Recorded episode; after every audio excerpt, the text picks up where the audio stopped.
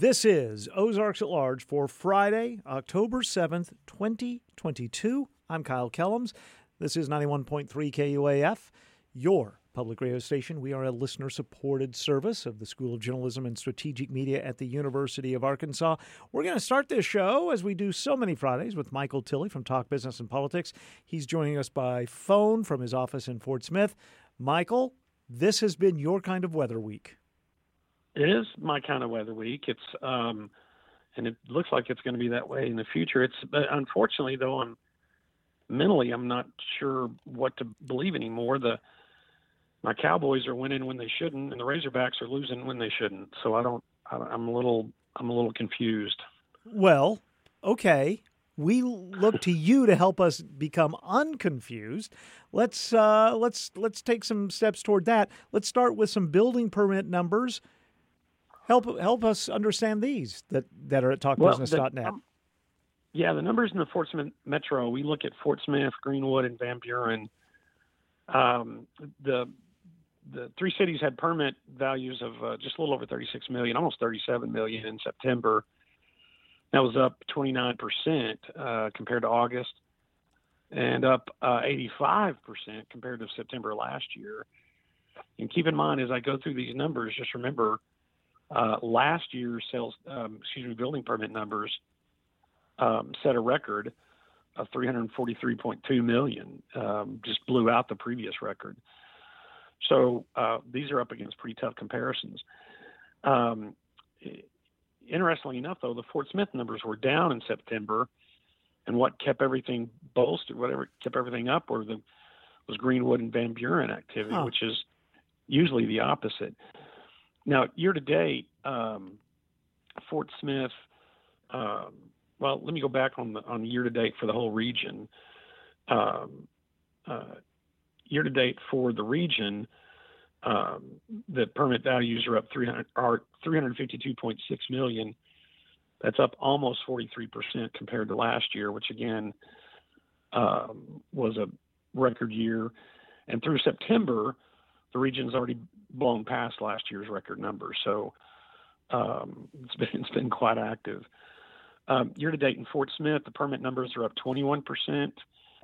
Uh, they're at 260 million. Now, uh, in the September report, um, the new residential construction in Fort Smith was down uh, 64 percent, and it was down 75 percent compared to last September. It's down 64 percent compared to August, and down 75% compared to September. We're going to watch that, Kyle. I think everyone knows it's no big secret that the Fed has been raising rates. So, you know, we're moving from a market in which you could sell a home 3% interest roughly. Now that's 6% or more and will go higher. So we're going to see if these kind of these early numbers on uh, new residential construction and even multifamily construction, see what they're going to, how they're going to start trending. Because you're going to start pulling demand out of the market as those mm-hmm. interest rates rise. Um, now, the first nine months through uh, the year through Van Buren in Van Buren, their sales tax, their excuse me, their building permit numbers are 81 million. That's 236 percent increase over last year. 236 percent. That's a big number. Yeah, yeah, and I'm going to get to that in a second. Okay. 11 in Greenwood, the year-to-date total is 11.6 million. That's up almost 38 percent compared to last year. So, a couple things. Um, in Van Buren, the city through the year um, has received a lot of permit activity. I think you remember Simmons Food announced that it was a, uh, announced a hundred million dollar expansion of its plant in Van Buren. Um, part of that, they had a twenty million dollar permit pulled in September. Um, and that's a big project. It'll add about 100 jobs. That plant will employ about 700 people. Pretty large. It's a food processing operation, pretty large operation there in Van Buren. So that's benefited that city's activities. Um, and the thing that I like about this report, of course, you know, I don't like that Fort Smith was down, but this report now it's just one report, but it's an example of why I think the metro area benefits when it has more than one city mm. with a growing economy. You know, it's just like a business. You know, the more revenue streams, the better. So uh, that's an interesting. It, it's good to see Greenwood and Van Buren have such robust activity through the year. And then one last point on the building permit numbers. Um, for the past 10 years, between 2011 and 2021, the, there's been a 71% increase in annual permit values in, among those three cities. So I know Northwest Arkansas gets a lot of, as it should, um, a lot of headlines about their growth, but um, it hadn't. They hadn't just been uh, sitting around in the Fort Smith in the Fort Smith metro. Well, another report indicates that there's not a lot of sitting around going on throughout the state. Arkansas's tax revenue surplus almost 175 million to the end of the first quarter of the fiscal year. It's up again. Yeah, and and then you know, of course, that fiscal year began in July, so right. the end of the first fiscal quarter is in September. Yeah, um, two point zero eight billion uh, for its total revenue in the three month period. That's up six point four percent, and it's up a little over nine percent above what the forecast, the budget forecast was. Um, the interesting thing, you've had individual income tax revenue uh, was up almost five percent in that first quarter, and sales and use tax revenue was up nine and a half percent um, in that period. And just like those permit numbers, these numbers are up against pretty um, pretty good numbers in 2021. So I know we get we get hit, and we're going to get hit with more as the election draws near about how bad the economy is or whatever. But you can't convince me that the Arkansas economy is bad or that uh, and, and look, and I pay for fuel and food just like everybody else. I see the inflation, but the Arkansas consumer, based on these numbers, uh, is still doing well and is still spending. Could, so that's that's a good sign. Could it be though? I mean, we do have evidence in the past that Arkansas trends a little bit, you know, behind national. Could it be that it's coming for us, inflation uh, hurting the economy in a couple of months or so? Well, I don't think I don't think inflation is a lagging. Okay. Uh, I, I, know what you're saying, but yeah. inflation doesn't doesn't lag that much. It it will with fuel. You know, in some California and some other places, you will get higher fuel and maybe some higher food prices. But um, I think, and, and again, it, and it's relative also. So you may have higher fuel prices in a place like California, but that's in a state with higher average income. So um, I, don't see that okay. lagging. I, I think that the Arkansas consumer is probably on a relative scale being hit just like everyone else around the country. Finally, Sebastian County has a new chair of the County Election Commission. What do we know? Well, we know it's um, Kara Jean, which is interesting. Um, she didn't want the job. Uh, Randy McFadden was the newest member. Both Randy and Kara are Republican members of the three person panel. Uh, Lee Webb he's the Democrat. But um, she appointed Mr. McFadden at their October 5th meeting, at their Wednesday meeting. But it turns out he hasn't gone through all the training, doesn't have the certificate, and he's not qualified. So mm. she became the um, chairman really kind of by default because the two Republicans aren't going to elect the Democrat. So right. But this is um, it's a little interesting, um, if not I don't know what the right word is. I guess I should be careful. But, you know, Kara's the one that just up and all of a sudden out of the blue voted against the voting side at the University of Arkansas at Fort Smith after they toured the facility, worked out all the details, thought they had an agreement between the university and the election commission, and then just said, nope, I'm voting against it, and wouldn't explain why and still refuses to answer any questions. In fact, uh, our reporter and a reporter with the television. I think there were two reporters, possibly three reporters, tried to get her to answer questions.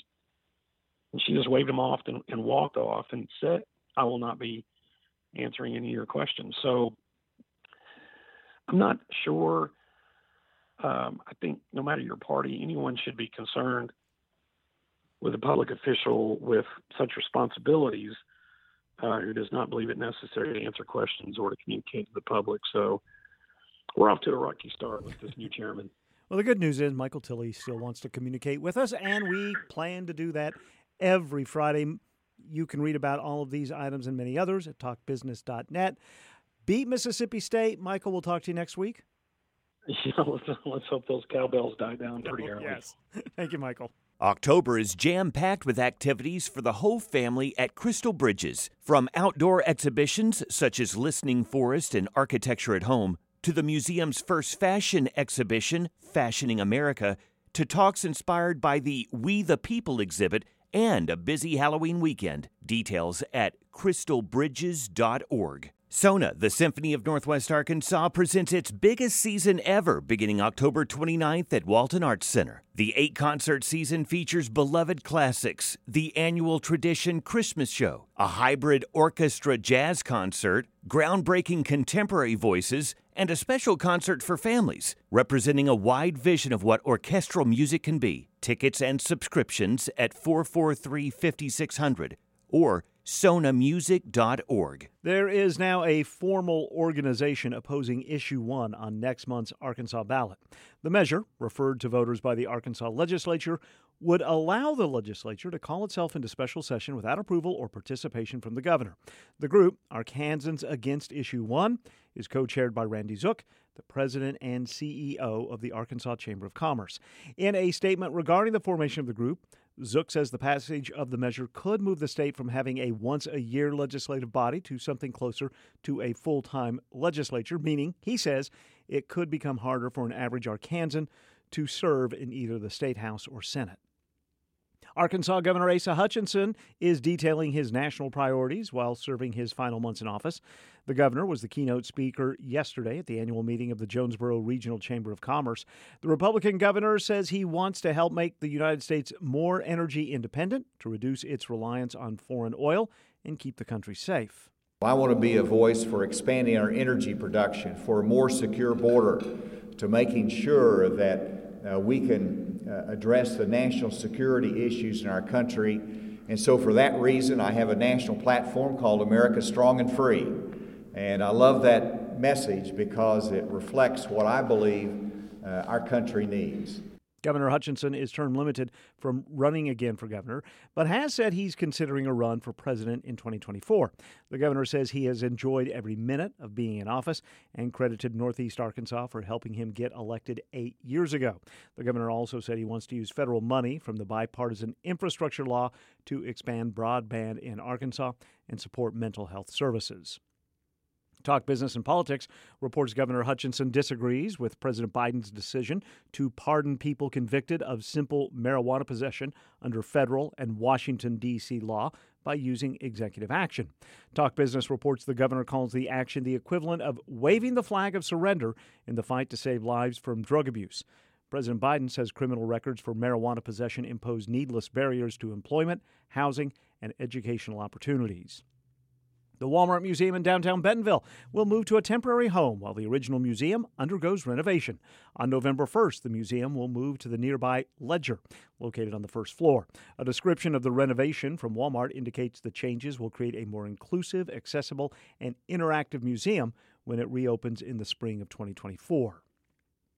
The Arkansas Razorback baseball team will host a professional squad of players for two exhibition games next week. The Texas Rangers Instructional League team will be at Baum-Walker Stadium for a nine inning contest Wednesday evening at 6 and a seven inning game Thursday afternoon at 4.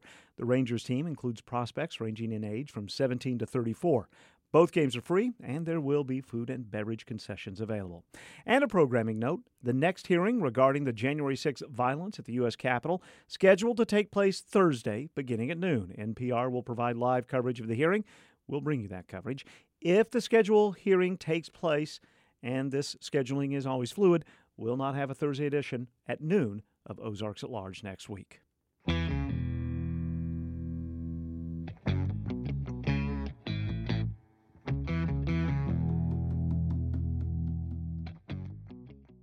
This is Ozarks at Large. A Talk Business and Politics Hendrix College poll from mid September shows strong support for Arkansas Issue 4, which would legalize recreational marijuana for adults 21 and over. Robert Kuhn, managing partner with Impact Management Group, spoke with Ozarks at Large's Matthew Moore to provide some analysis of the polling. Kuhn says from a demographic standpoint, the approval is not just coming from younger voters. Sure. Well, I think in a with an issue like this, the first thing you're going to look at is, you know, what is the what is the age what are the age categories doing? Is there a drastic difference? You know, I think as people might expect, you know, the younger folks are, the more supportive they are of the measure as it stands today. But interestingly, and even among the oldest category that we that we test, the 65 plus group, there was still a plurality that says they would support it overall. So, you know, you're talking about a difference between some support in the 40s compared to support in the 70% range, right, for younger voters, the youngest category. But still, it's not a situation where older voters are adamantly against it. So we're looking at an age demographic. What about from a party affiliation? You know, if something's going to have nearly 60% uh, favorability in Arkansas, there's got to be at least a little bipartisanship, right? That's right. I think in this poll you see that um, Democrats are largely supportive. I think about 75% uh, supportive. Uh, independents are about 63% supportive. Uh, so they're kind of that's where the really the base is coming in. Republicans are more evenly split. Our survey kind of had um, about a four point approve uh, support side uh, for those that would like to see it go into effect. But you know, it's still pretty close. I don't know as you know your your more traditional Republican voters maybe solidify, maybe that number comes down a little bit. But even having some nominal support from Republican voters, I think gives this gives it the boost to put it where it is. When this poll was conducted, we were not 100% sure if votes on the ballot would count. Now we know that they will. Do you anticipate this number, this 58%, will change? And how do you expect that to change? Well, I think it definitely could. Um, I think a lot of the, the, the efforts by opponents to issue four have been in the courts thus far. Uh, you saw a couple different groups organize and, and intervene uh, to try to keep it off the ballot. I think what you'll what you'll see now is those groups will, you know, clearly already have some fundraising under their belts, and I think they'll transist their message to trying to educate the public instead of uh, fighting in the court. So they're, they're going to do you know everything they can to try to demonstrate to voters you know why they think it's a bad proposal. But obviously the other side, the pro side, will be doing the same thing. You know, no real campaign dollars from uh, communicating to voters have really happened on either side. I think the big thing here is, you know, where we have been with medical marijuana and, you know, the, the sky didn't fall, I think, for a lot of people with medical marijuana. So all of the fears that were kind of put out there about what that would look like uh, maybe didn't take place. And so a lot of people are comfortable with it, they have familiarity with it. And I think that's probably where some of this, un, you know, kind of surprising support comes from. Right. We're looking at 2016 as when medical marijuana passed by a pretty slim margin. I mean, it, it obviously cleared the 50% plus one threshold, but uh, it it was less of a it was less of a sure thing than this what we're seeing at 58.5% right now. What roadblocks could keep this from passing in November? Well, I think that um, number one, I think both sides are going to spend a lot of money. I couldn't I couldn't tell you who's going to spend more, but I would think both sides will be well funded. Um, I think it's up to you know if you're looking at the numbers and, and, and taking the numbers for what they are. I think it's up for up to the opposition side to come out and demonstrate why the idea is bad. Being able, you know, clearly there will be some people who say they support it who maybe do so softly. Uh, there wasn't really a, a high undecided on this question. So, you know, people that really are that, that really don't know how they're going to vote, I think the undecided was about somewhere in the 12 to 13 percent range. And so there's not a lot of undecideds to persuade. There's some, but I think really what you're going to have to see if you're you know on the opposition side, they're going to have to persuade some of those soft supporters to maybe you know rethink rethink their support and change their mind. So a lot of ad dollars, a lot of lot of you know arguments of why maybe this isn't a good thing, showing maybe consequences of how this is in their in their opinion maybe not going well in other states, things like that.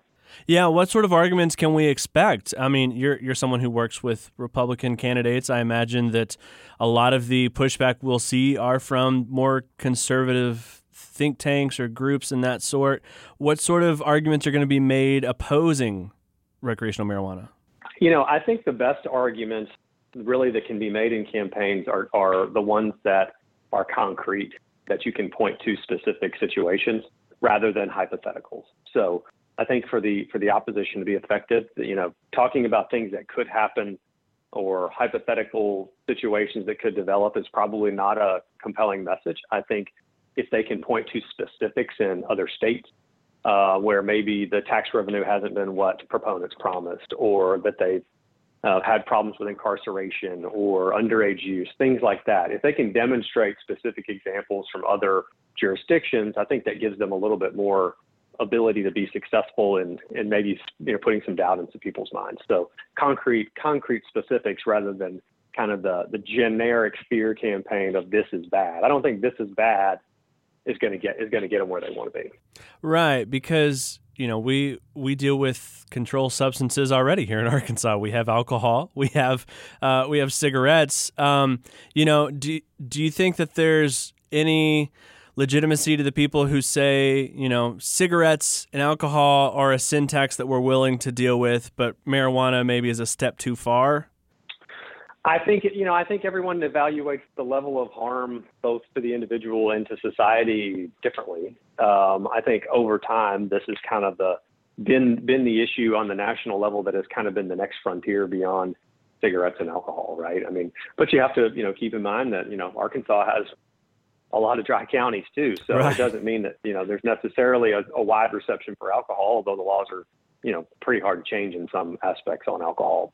So you know it really depends. I think this this is the issue that's kind of that that next step of legalization on the if, if you're looking at kind of those products uh, as a whole would obviously be much different if you were talking about other types of controlled substances. I think that would you know maybe be a bridge too far. But again, I think what proponents would say is you know legalization has gone well in other jurisdictions, and they would probably point to you know areas where tax revenue did produce what what proponents said it was going to, and that there haven't been crime problems and there haven't been underage use, you know, with a re- with a highly regulated industry. So they're going to probably be doing, I would think, the same thing, which is demonstrate with clear examples of you know why they're why they're supportive and and how they can give you know some some confidence to people that may be kind of those soft supporters. I know with when we think of I think the the alcohol is a good example when we think of why it's been so challenging in Arkansas to turn all of Arkansas wet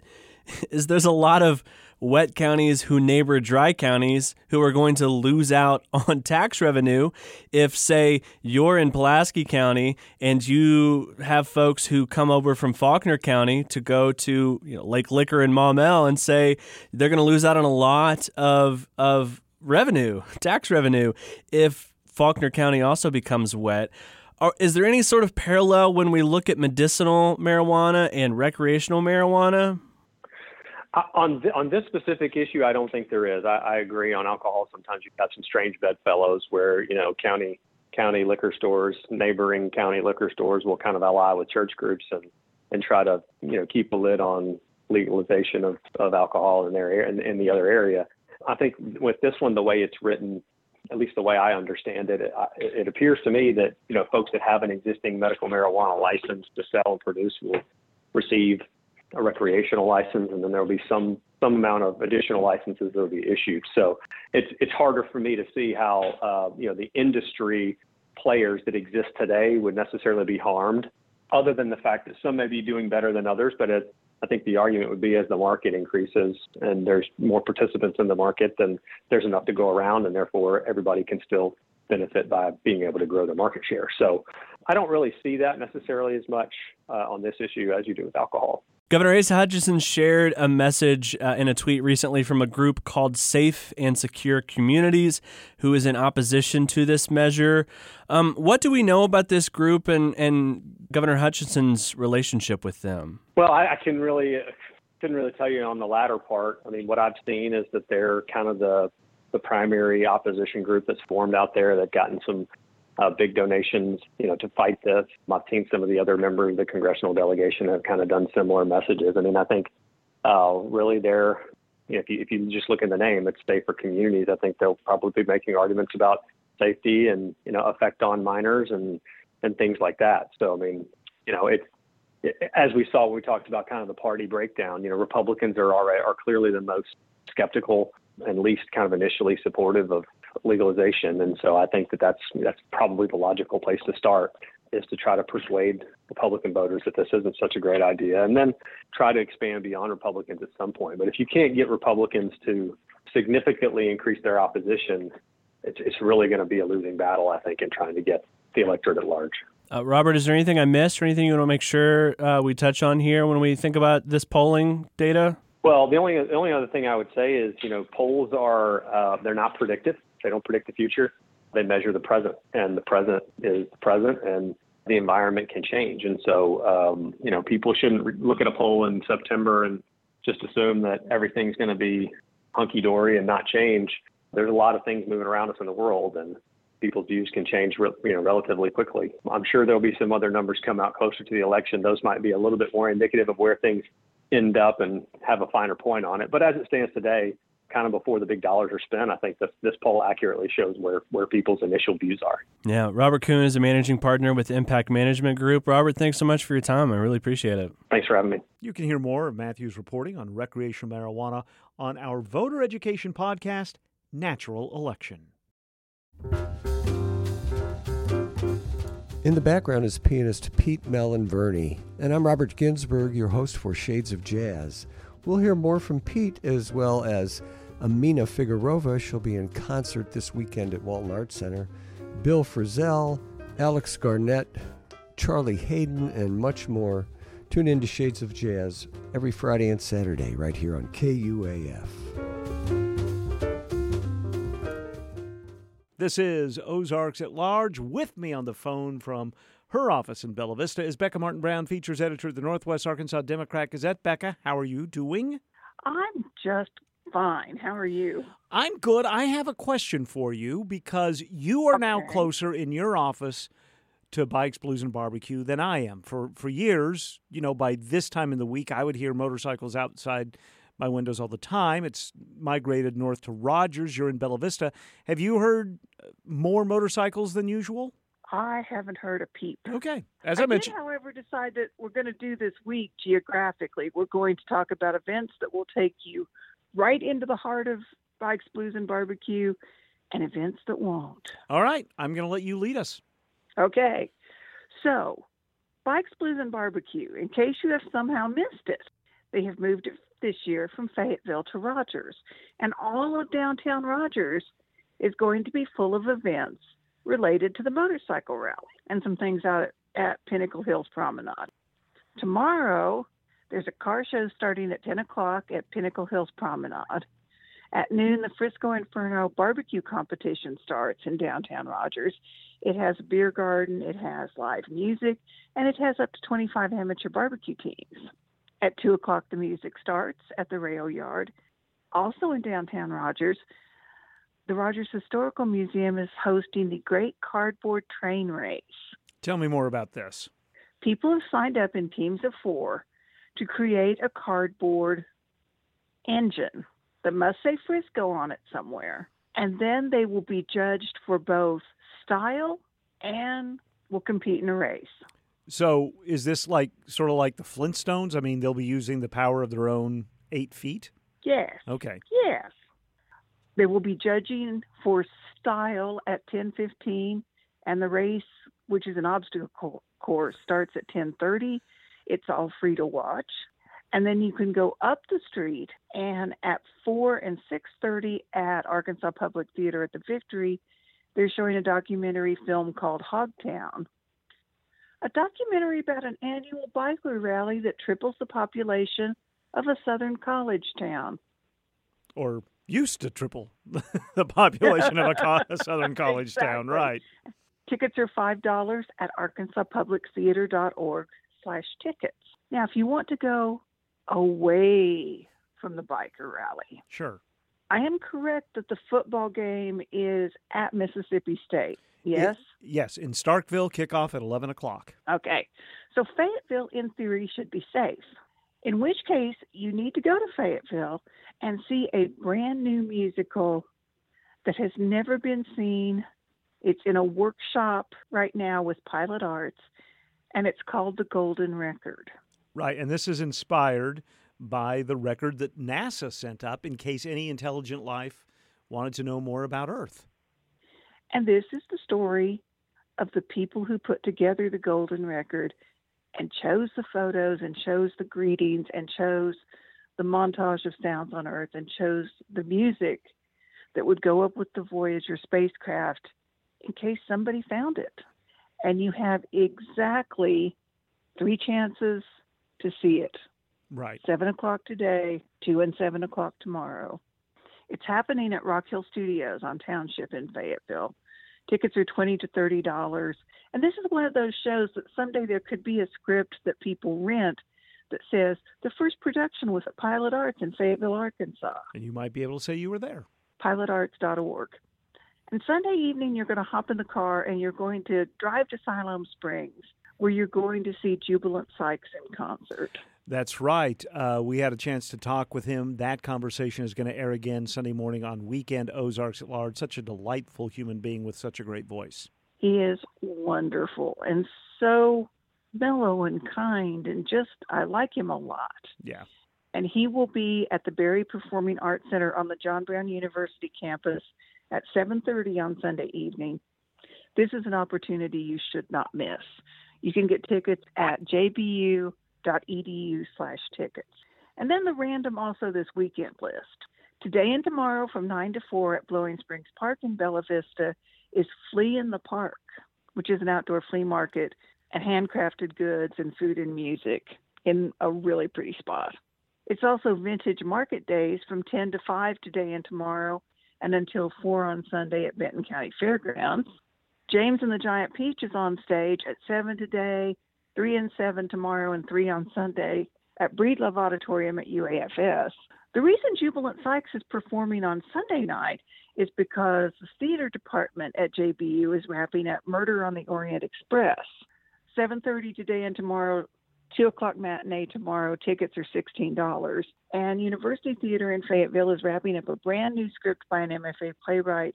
It's called This Bitch, and it's at 7.30 today and tomorrow, and 2 on Sunday. All right. Then on Saturday, there's a fall festival in, well, all over downtown Fort Smith, at the Fort Smith National Historic Site, at Miss Laura's Visitor Center, at the Fort Smith Museum of History, at the Fort Smith Trolley Museum, all day tomorrow. And isn't the trolley running from the festival Yes. to the Ram? Yeah. And it's also Railroad Day tomorrow at the Boone County Heritage Museum in Harrison from 1 to 4.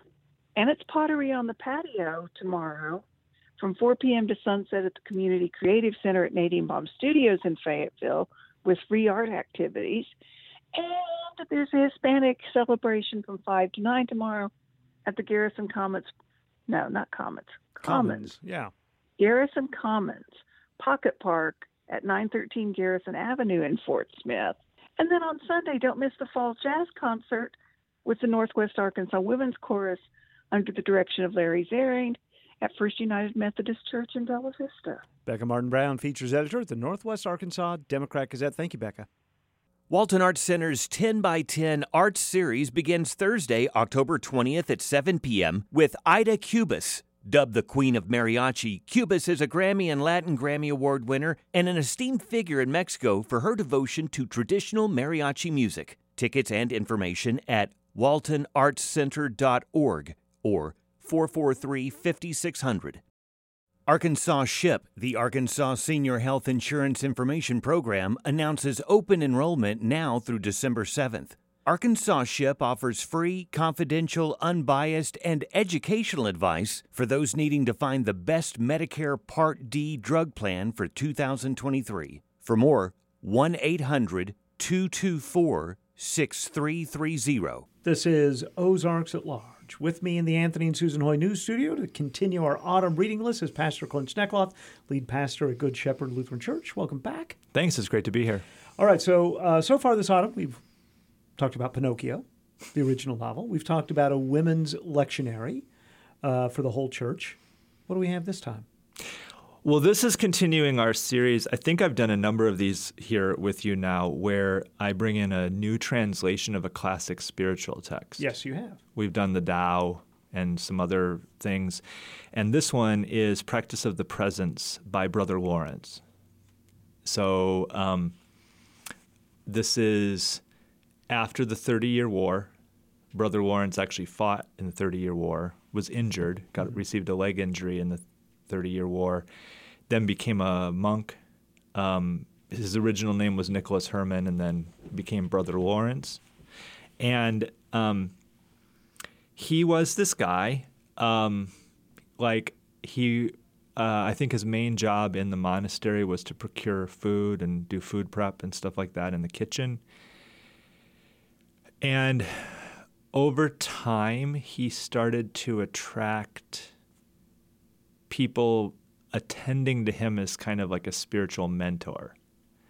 Um, but oddly, not because he was so wise, but because he was so simple. Okay. You know, it wasn't like he was like running these deep tracks in theology or something like that. Um, sometimes we kind of think of like the people we want to listen to as being like profound. Right. Right. Climbing up that Uh, proverbial mountain yeah, to talk to the right. wise man. Mhm. Yeah. Hi- hi- Brother Lawrence, on the other hand, was kind of the. In fact, when people would first encounter him, they would sometimes kind of almost be frustrated by the level of simplicity. Like it's that easy, hmm. you know.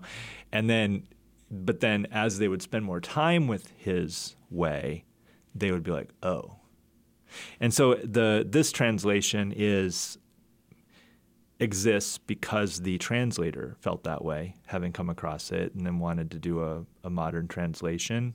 Um, I honestly don't know how to pronounce her second name, but it's Carmen Acevedo Butcher uh, is the translator, and um, she actually tells a story about the fact that she first found practice of the presence while walking on the side of a road Like and a copy like on the. copy was just upside down and Oh. been run over and was in the middle of the road and she picked it up.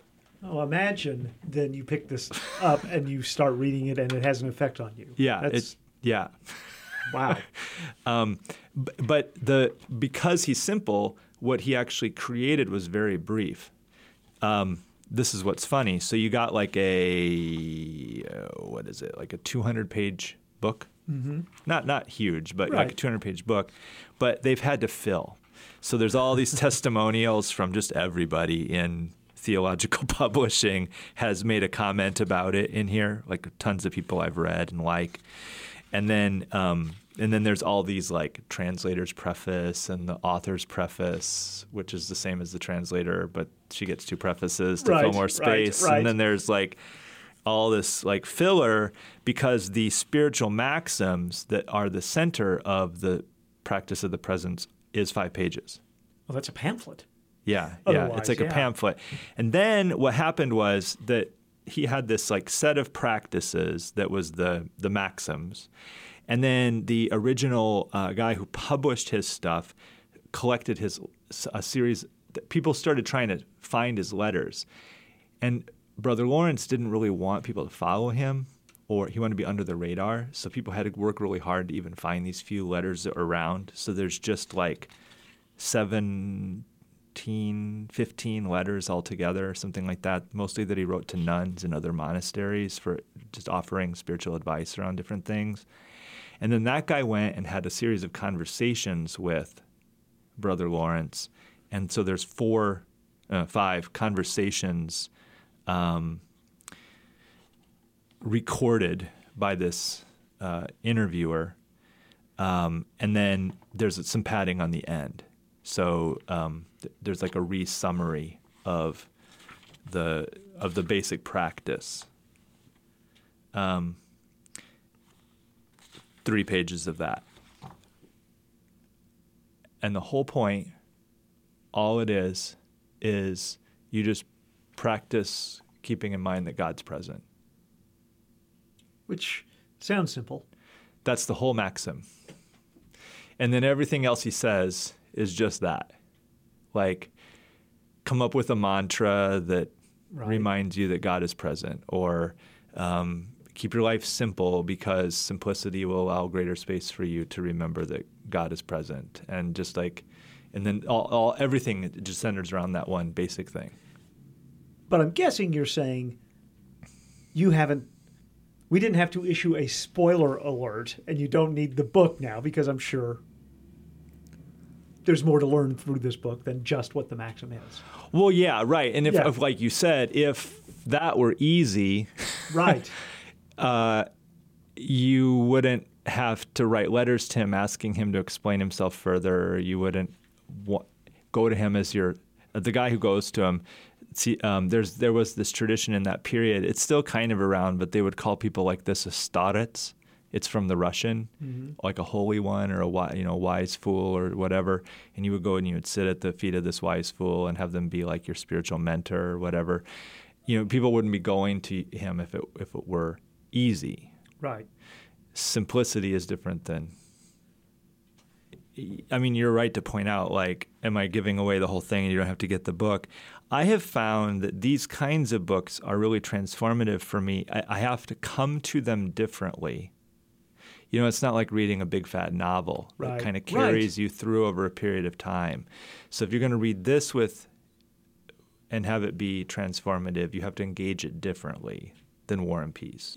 Maybe what I'm drawn to is the fact that the that the people who are writing those little blurbs at the beginning and that the translator invested this kind of time and energy and thought it was worth doing a new more inclusive translation and really wanted to be faithful to the language that all that means if that whole group of people has been drawn to it what is it about it that right, right. draws me and honestly i am drawn especially lately i would say to like I, you and i were talking about how coming into this summer and having lived through the pandemic and lived through a, a lot of other things that we're all carrying all this kind of stuff around us and we think, okay, we're going to come up with a technological solution to finally get ourselves off the hook of all the struggle or whatever that we're experiencing, and there isn't one. yeah, I've, for me, that ship has sailed. I realize that is not coming. yeah, and so then these this kind of a invitation has more you know, it's like the, the, the mantra I've been using, which isn't quite focused on God, but I'm still using it, is it'll be fine. right. It's gonna it's gonna be fine. But saying God is there is like that too.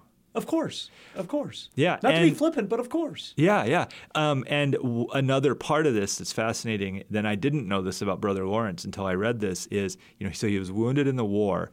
He had pain that got increasingly bad his entire life. So he lived his entire life with chronic pain. Mm. Uh, he had. Um, the, especially the last 25 years of his life, he lived into his 70s and that takes on a whole other level Absolutely. of poignancy when you hear somebody teaching the presence of God when Absolutely. he's in pain. Practice of the presence. And again, the translator? Carmen Acevedo Butcher. All right. Pastor Clint Schnekloth, thank you for your time. Absolutely. Join KUAF, the African and African American Studies program at the University of Arkansas, and the Fayetteville Public Library for The R Word book discussion series with author, speaker, and historian Jemar Tisby, who will join us virtually to speak on his book, How to Fight Racism, that was featured on The R Word, a limited series podcast from KUAF. Can you share some of your story with us? Who are you and why are you here today? it's a long story. The short version is I am a black Christian who has learned the hard way about the enduring racism in some circles of white Christianity. Join in the discussion on how to fight racism Thursday, October 13th at 6:30 p.m. Go to kuaf.com for more information. This is Ozarks at Large. With me on the phone is Courtney Lanning, who's going to tell us whether we're going to spend some time watching a new movie this week. Courtney, how are you? Kyle, I'm good. How are you doing? All right. You know, technology has thrown me a few curveballs this week, but that happens to all of us, I think. That's true. I don't think anyone's immune from those woes. Let's talk about the movie The Luckiest Girl Alive, which title alone makes me think, oh, a rom com, something sweet that I could spend a Saturday afternoon with, but I think I'm wrong. You would be 1000% incorrect with that estimation, Kyle. Um, Luckiest Girl Alive is a new film that, you know, it comes with the biggest trigger warnings I can possibly state. Uh, this is a very dark and brutal movie. It earns its rated R rating. Um, and I think that if people are triggered by things like sexual assault and school shootings, both of which are depicted with you know everything intact in this film, don't watch it. This is a film that makes no apologies for how upfront it is about the seriousness of these issues, and you know, there's some people it's it's just going to be too much for. All right, when you have a movie like this, you wonder is it exploitation? Is it a thorough, serious examination of societal ills? Where does this fall? You know, I think this uh, this definitely falls within an examination of a big issue, uh, which, of course, one of them being sexual assaults and the burdens that women who cannot share their stories for whatever reason have to carry. Um, the the story centers on this uh, young woman named Ani, who appears from the outside perspective to have the perfect life. Uh, she's getting ready to marry this handsome guy who's got lots of money, so she's going to be set for life. Um, she appears to like him a lot. She's got a job at a successful magazine, and she's thinking that she's probably going to be able to move on to the New York Times magazine soon. So it seems like, from the outside perspective, everything is going great. The only thing is, she's constantly haunted, as you figure out pretty soon, by an internal trauma that came from surviving a school shooting and other horrific events around that. Mm. Um, there's a, a documentary director who is, you know, constantly following up with her, trying to get her to be in the documentary about the school shooting. So it's it's just not something she can live down, and it's pretty obvious, or will become obvious to the audience pretty quick, that she has cocooned herself in this appearance of a perfect life, and throughout the movie, it is suffocating her because she is we're so heavily restricted in how she how how can she uh, how she can react to things, how she can talk to people, what she can do, what choices she can make. Um, it's it's a pretty heavy film. So, it, if I'm hearing you correctly, Courtney, you're saying that it is a dark, brutal film, but it is well made. It is very well made. Um, I think for those who find themselves watching Luckiest Girl Alive, this is one of the darkest movies of the year, but also one of the most brilliantly put together. And that's mostly because of the central star here playing Ani, uh, Mila Kunis, who people will remember from comedies like that 70s show. And, you know, she's the voice of Meg on Family Guy. Well, here she is. She's busting out her serious drama chops, uh, and she's stupendous. You know, she she acts her rear end off, and she proves that she can stand right up there in serious dramas with with people like Rosamund Pike from Gone Girl. So if you're into twisted and brutal dramas, this is definitely one not to miss. Just it comes with the caveat of be warned. There's some very very disturbing things in this film. It comes out well. I guess it's it's hard. Unfortunately, it's hard to to figure out when to schedule a movie that has a central plot point of a school shooting because we unfortunately have them so often. But it does come pretty soon after Uvalde, Texas. Right, and that's really my only critique of this film is is not really the movie itself, but the timing. Um, I think I think we have to ask questions like the ones that that you're hinting at here. Um, could this film have been delayed a little bit? Do movies like this, and then earlier this year there was The Fallout from HBO, uh, which is also about a, a, school shooting. Do these films do more good than harm? Uh, will their realistic depictions of these heinous events maybe spur enough change to reduce them, or do they just re-traumatize survivors? And you know that's a question for for film critics at large because I don't have the answer. I, I just think that it's it's a discussion worth having when it comes to these topics. Brilliantly put together, but viewer beware. I think is what you're saying. Yes, one thousand percent. All right. What else is out this week? Oh, where can we see uh, if if if one was to want to watch Luckiest Girl Alive? Where is that? If somebody wanted to watch this movie, they could find it on Netflix starting okay. today. All right. What else uh, could we search for that's new this weekend? So you know, turning away from the the dark drama to a, a more family friendly picture, there's a movie coming out called Lyle Lyle Crocodile, and it's based on a children's book that I understand is quite popular. Yeah. Okay. Well, that is a that is a 180. Absolutely. Uh, what will we talk about next week? So next week, uh, I hope to do a review with you of a new rom com coming to Hulu called Rosalina, which is a twist on the popular Romeo and Juliet story that focuses on his his ex that we have within the first act. Okay. Okay. Oh, interesting. Well, Luckiest Girl Alive can be seen beginning today on Netflix. Full review in today's Arkansas Democrat Gazette. Courtney Lanning, as always, thanks for your advice. Thanks for having me, Kyle. Support for KUAF comes from Optimum Business, offering products like secure internet with speeds up to 1 gig and 24 7 business customer support. More at optimum.com/slash business. Crystal Bridges Museum of American Art presents We the People: The Radical Notion of Democracy, featuring the nation's founding documents in conversation with American art, including a rare original print of the U.S. Constitution. Opening July 2nd. Free tickets at crystalbridges.org. The annual Bikes, Blues, and Barbecue Rally kicked off earlier this week at the Rogers Convention Center. The event officially moved to Rogers after two decades in downtown Fayetteville. In 2021, the motorcycle rallies events in Fayetteville were canceled due to COVID 19 concerns, and Rogers Mayor Greg Hines says his city became the unofficial host after that. It's a regional event. The hub has been in Fayetteville the last 20 years. It's moved to Rogers. Um, certainly officially for the first year this year, but unofficially was clearly the hub last year as well. The logistics are the event is in Northwest Arkansas and it's going to happen. And so, wouldn't I rather be in a position where I get a seat at the table with the organizers and be able to have our um, sort of vision cooked into the cake, if you will, about what Bikes Blues and Barbecue is to Northwest Arkansas? So I chose to be part of the part of the solution. I hope. The mayor says Rogers expects to see an influx of around 300,000 people in the city over the course of the weekend.